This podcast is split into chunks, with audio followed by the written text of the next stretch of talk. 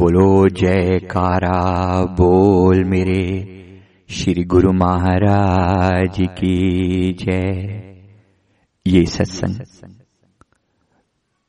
प्रेम समर्पण पर आधारित है। किस प्रकार से एक प्रेमी को, एक साधक को अपने जीवन की सारी बागडोर, अपने सतगुरु या परमात्मा के चरणों में सौंप देनी चाहिए। इस पर आधारित है और खुद निर्भर होकर जीवन के आनंद को लेना चाहिए। इसके लिए गुरवाणी का एक सहज वचन याद करते हैं। गुरवाणी में गुरु साहिबान फरमाते हैं, मेरा मुझमें किछ नहीं मेरा मुझमें किछ नहीं। जो कुछ है सो तेरा। जो कुछ है सो तेरा। तेरा तुझको सौंपते क्या लागे मेरा?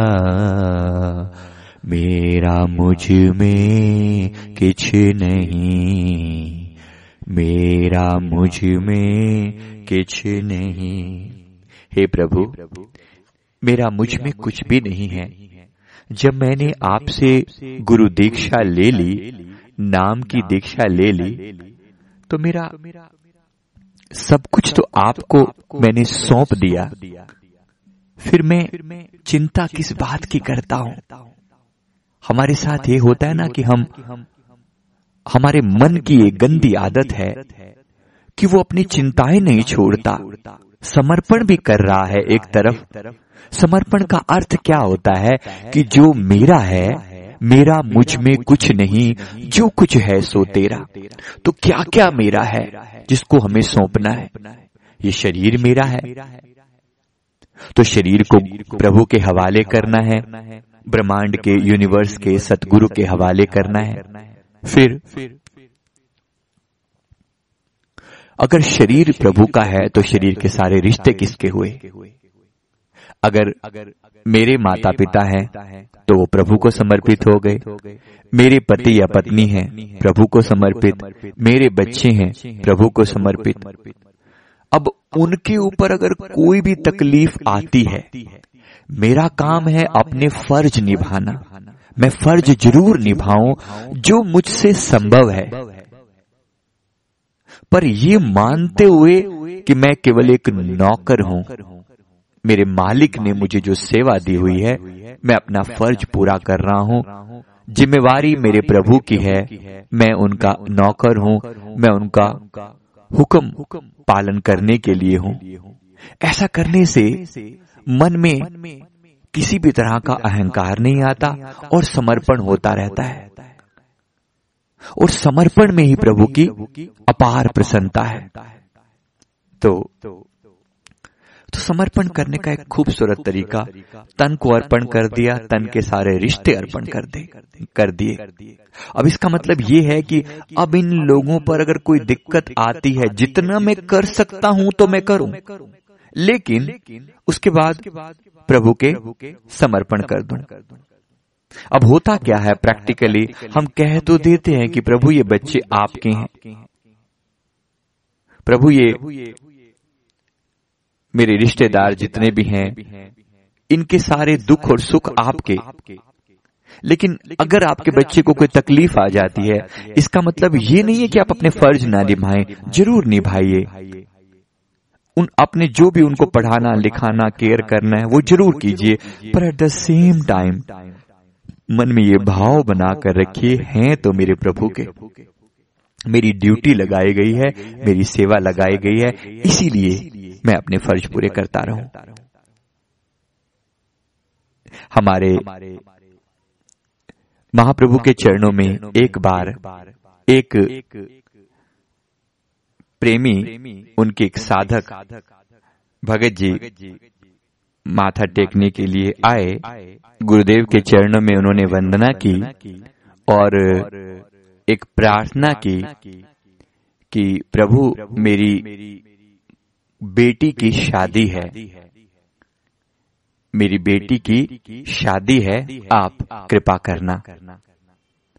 जैसे हम सबका फ़र्ज़ है अपने गुरु के चरणों में हम अपने हर सुख दुख अच्छे बुरे प्रभु के चरणों में अर्पित करते हैं तो उन्होंने इसी भाव से प्रार्थना करी प्रभु मेरी बेटी की शादी है।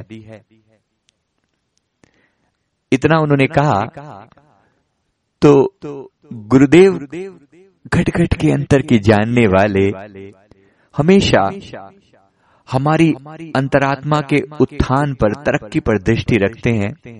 प्रभु ने सहजी फरमाया तो हमें क्या? वो भक्त जी हैरान हो गए कि गुरुदेव ये क्या फरमा रहे हैं।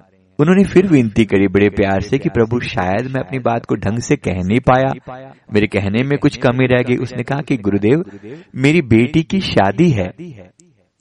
गुरुदेव ने फिर फरमाया उसी अंदाज में थोड़ा बेपरवाही के साथ तो हमें क्या? उसने तीसरी बार भी फिर यही विनती की, घुमा फिरा के शायद मेरी बात समझ नहीं आ रही है प्रभु जी को। अब प्रभु अंतर्यामी भगवान सब जानते हैं।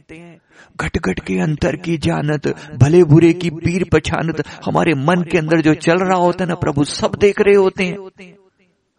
कहते हैं चीटी के पग नेवर बाज, बा, बाजे सो भी साहिब सुनता है। एक चीटी के पैर में घुंगरू बंधे हैं ना वो भी उस साहिब को सुनाई पड़ते हैं। तुम्हें क्या लगता है कि वो उनको सुनाई नहीं दे रहा क्या? तो उन्होंने फिर बड़े प्यार से प्रार्थना करी गुरुदेव मेरी बेटी की शादी है। प्रभु ने फिर यही फरमाया तो हमें क्या? अब जो साथ में सेवादार थे महात्मा जन, उन्होंने इन भगत जी को साथ लेकर थोड़ा साइड में जाकर प्यार से कहा, भगत जी, ऐसे नहीं बोलते, तुम कुछ गलती कर रहे हो। तुम बार बार ये क्यों कह रहे हो कि मेरी बेटी की शादी है? जब गुरु के सामने आए हो तो समर्पण करो ना। समर्पण करो और कहो कि प्रभु, आपकी बेटी की शादी है तो उसको बात समझ में आई कि मैं क्या गलती कर रहा हूँ। तो उसने प्रभु के चरणों में विनती की। फिर विनती की, गुरुदेव, आपकी बेटी की शादी है। अब प्रभु बहुत मुस्कुराए। फरमाते हैं तो तुझे क्या? बेटी हमारी है तो तुझे क्या? और बेटी अगर तेरी है तो हमें क्या? वाई डू आई केयर अगर आपकी बेटी है तो? आप इस बात को सुनकर शायद इस भाव को समझ गए होंगे कि प्रभु क्या कहना चाह रहे हैं। कि हम प्रभु के चरणों में जाकर आधा अधूरा समर्पण करते हैं। मन में भाव तो है कि बेटी की शादी है प्रभु से आशीर्वाद लें। लेकिन हम पूरी तरह झुक नहीं रहे हैं समर्पण नहीं कर रहे अभी भी बेटी मेरी है। तो प्रभु ने फरमाया कि अगर बेटी तुम्हारी है तो हमें क्या? और अगर बेटी हमारी है तो फिर तुम्हें क्या?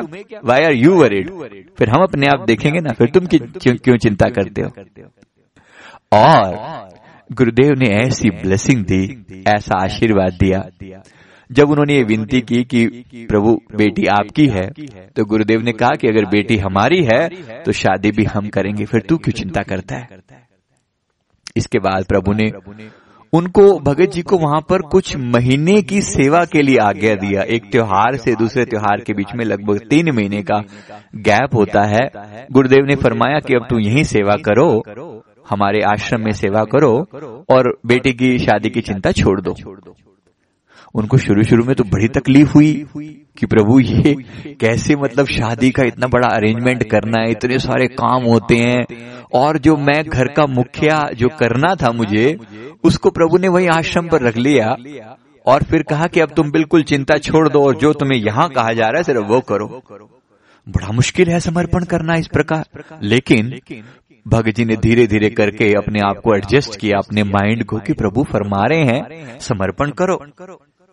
फिर अटक में क्यों रहे हैं? वो ये जो भगत जी की बात कर रहे थे, फरीदाबाद के रहने वाले थे, इन्होंने बहुत वहीं से जो थोड़ा बहुत फ़ोन वोन करना था, कर दिया घर वालों को बोल दिया कि मैं अब नहीं आने वाला।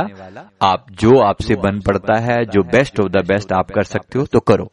तो उनकी जो वाइफ वहाँ पर थी घर पर, फरीदाबाद में, उन्होंने जो प्रयास करना था, अपने लेवल पर सब किया। बहुत ही अनोखे ढंग से ये सारी कार्यवाही हुई ओवरऑल और इतना सुंदर अरेंजमेंट गुरुदेव ने कर दिया कि सारा का सारा जो बोझ था अधिकतर चीज़ें लड़के वालों ने अपनी तरफ़ से कर दी। कि सारा जो टेंट वेंट, शादी के जो और अरेंजमेंट करने होते हैं, जो जो भी कुछ पॉसिबल होता है, लगभग सारी चीज़ें लड़के वालों ने काफ़ी हद तक अपनी तरफ़ से कर दी। बहुत थोड़ा सा बोझ जो है वो लड़की वालों पर पड़ा। तो उसके बाद जब समय आया त्योहार बीता तीन महीने बीत गए उसके बाद भगत जी को आज्ञा दी गुरुदेव ने कि अब जाओ। हमने अपनी बेटी का शादी का सारा इंतज़ाम कर दिया है।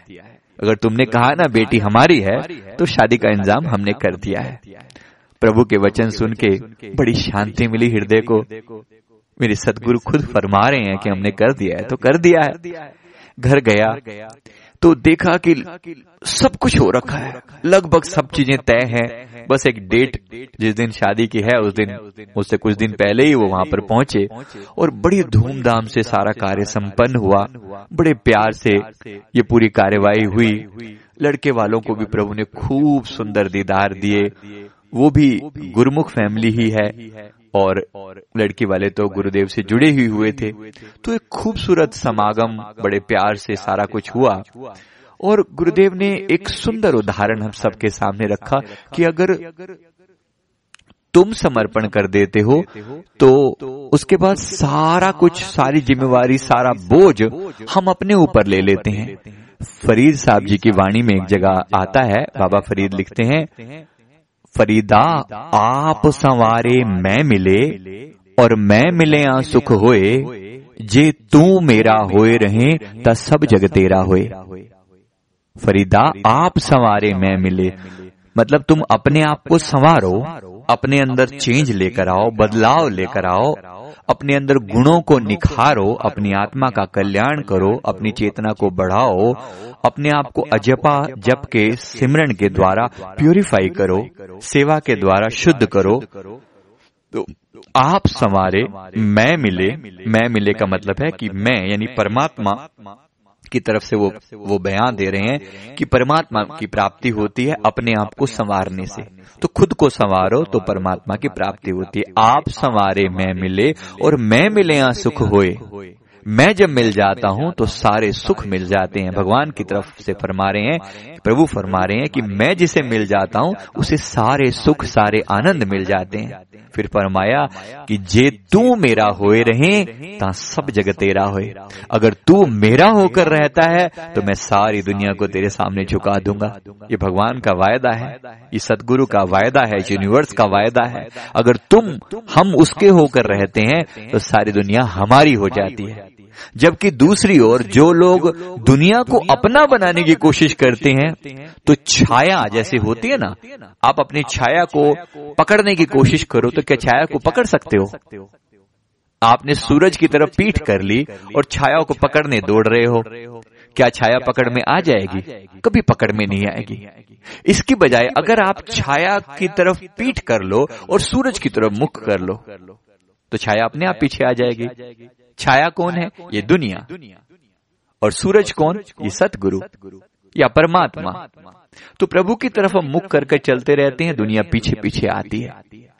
आप सोच के देखो किसी काम के थे नहीं कोई न छूता छाओ सतगुरु की कृपा भई और पूजन लागे पाओ आज हम लोग देखते हैं अवस्था। कि सच में हम इतने नाकारा थे कि हमारी छाया तक को कोई छूना स्वीकार नहीं करता था। एक समय ऐसा था, छाया तक को भी छूना लोग स्वीकार नहीं करते थे। लोगों को मनाते हुए घूम रहे होते थे कि कोई हमसे प्रेम करो, कोई हमें समझो। हम हम, लोगों से जुड़ना चाहते थे। लोगों को खुश करने की कोशिश में हमने अपने आप को कितना गंवाया, लेकिन कोई अपना न हुआ। अंत में जब हमने अपना मुख गुरु की तरफ़ कर लिया, अपने प्यारे प्रीतम की तरफ़ कर लिया तो सारी दुनिया पीछे पीछे दौड़ रही होती है। सारी दुनिया पीछे पीछे दौड़ रही होती है। तो अब सदगुरु की कृपा भई और पूजन लागे पाऊँ और सचमुच जो है, लोग पैर पढ़ते हैं, पूजते हैं वट कहने का मतलब केवल गुरु की कृपा, सदगुरु की ब्लेसिंग के कारण ये संभव हो पाता है। तो ये है समर्पण का मार्ग। अपने हर कार्य में गुरुदेव को समर्पित करते जाना। श्री परमहंस गुरुदेव समर्पयामी। श्री सदगुरुदेवाय समर्पयामी। हर बात से पहले ये बात जयकारा लगा दें। हे गुरुदेव मैं आपकी सेवा में रत हूँ। मेरी ये सेवा स्वीकार करें। मैं दुकान पर जा रहा हूँ। प्रभु ये आपकी सेवा है। मैं अपने ऑफ़िस जा रहा हूँ। प्रभु आपकी सेवा है। मैं अगर कुछ दान पुण्य कर रहा हूँ गुरुदेव आपकी सेवा है। मैं अपने परिवार की पालना कर रहा हूँ गुरुदेव आपकी सेवा है।